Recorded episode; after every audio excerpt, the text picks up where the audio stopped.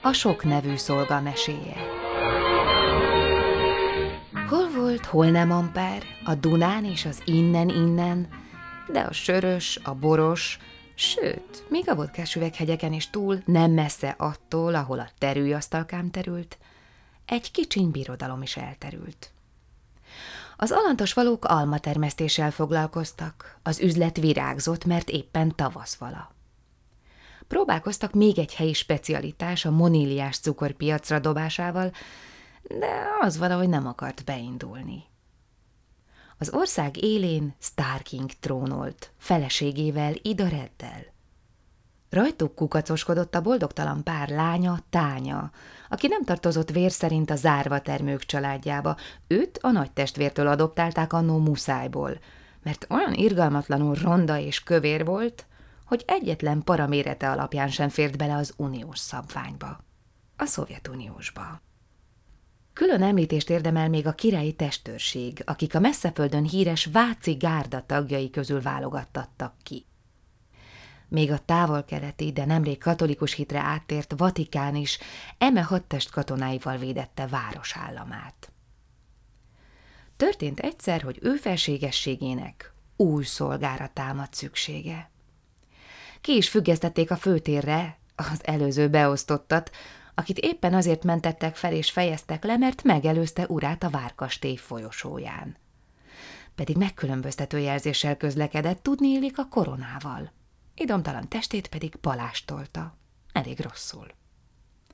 Itt lépett be halkan a képbe egy legény vándor. Szegény. Egykor jobb körökben forgott, de elszédült, majd a centrifugális és karhatalmi erők ki is penderítették. Valódi kilétét senki sem ismerte, csak rebesgették, hogy a hírhet senkiházi dinasztia utolsó sarja.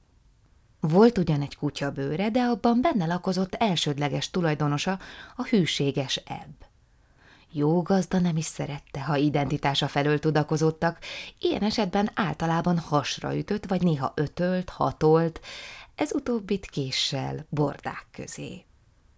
A pimasz kuvasz is haragos vicsorgással utasított vissza minden nemű heroldikai érdeklődést, a bolhái sem csípték az e fajta indiszkréciót.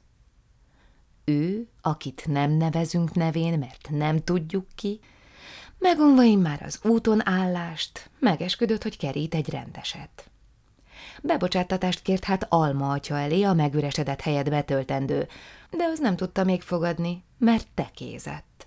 Utána tóriázott. Amikor végtére is bejutott és lebonyolították a felvételi procedúrát, ő hatalmassága neki szegezte a kérdést.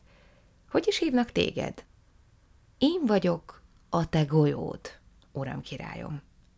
Most is rögtönzött, a kugliról jutott az eszébe. Ezután a többi családtagnak és a személyzetnek egyenként kellett bemutatkoznia. Még nem is említettem, hogy a palota olyan óriási volt, hogy az már potala. Nem recessziós stílusban épült, annyi bizonyos. Ezért mindenkivel külön-külön találkozott. A királynénak azt mondta lószőr a neve. Ezzel sem lódított nagyot, korábbi életében Sir Horse néven hódította meg az unatkozó dámákat, akiknek a nimfóa mániájuk amikor összefutott brutányával, és felocsúdott a fizikai és vizuális megrázkódtatásból, annyit mondott, mákos csíknak hívják, annak vélhető falánkságára hagyatkozva. Arra jártában a kapuőr előtt egy deci pálinkának titulálta magát. Hamar felismerte, hogy szesztestvérrel van dolga. Kingus Maximus már régóta szerette volna férjhez adni hajadon kilónyi zsírt, aki olyan fertelmesen rút volt, hogy a lóva is nemhogy megbokrosodott, megfásodott tőle. Azóta azt mutogatták helyi látványosságként, mint ama bizonyos trójainak, ha nem is egyenes, de csak kissé göcsörtösági leszamarazottját. Sajnos nem volt sok kérő, aki egymást taposta, szerelmes levelet sem hozott a posta, csak egy kivénhet Don ez érkezett, aki valaha egyszer már próbálkozott Sánta Máriánál, de az megszökött egy kolontos Kristóf nevezetű matrózzal, akinek olyan tengeresze volt, hogy a nyugatin kereste a keletit vagy mi. Most is csak azért indult el otthonról, mert a kaszás már ott kereste. Ám amikor meglátta Dúl színe átváltozik vörössé, úgy döntött inkább a halál, és elporoszkált.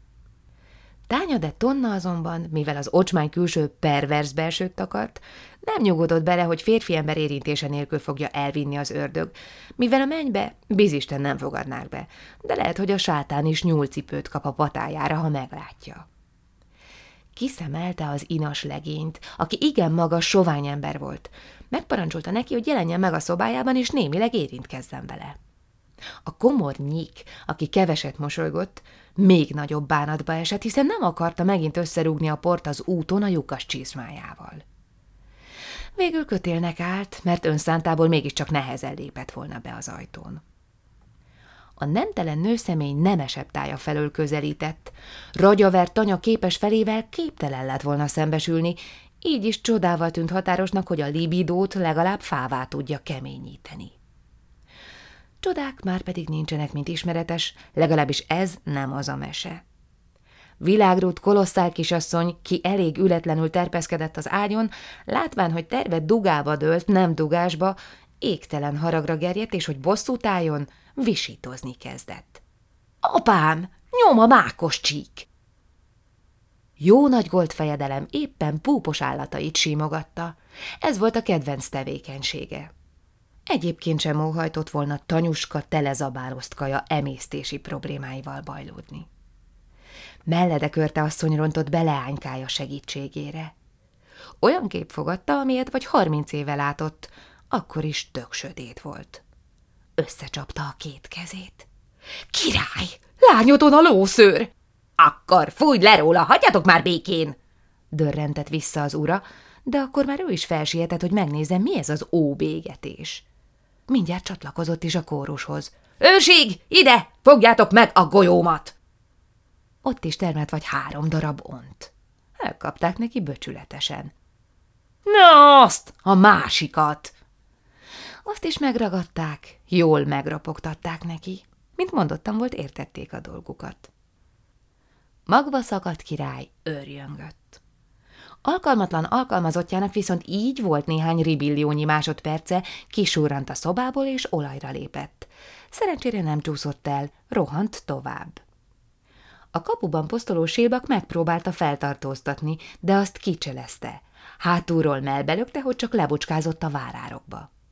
Igen megörült neki Mangal Ica, udvari főkoca, aki ott dagonyázott, mert ezzel a kannal még nem találkozott. Hősünk tehát majdnem megint földön futó lett, de talált egy gazdátlan szekeret az út mellett, arról kereket oldott. Őheres érvessége hiába szaladt utána a rohamos tagokkal. Annak ugyan bottal üthették volna a nyomát, de csak kard volt náluk. Lenéztek a posványba, látták, hogy Miss Röfi már nagyon fel van tüzelve, de az őr is sáros. – Mit csinálsz te ott lent, öreg? – Egy deci pálinka bebaszott az árokba!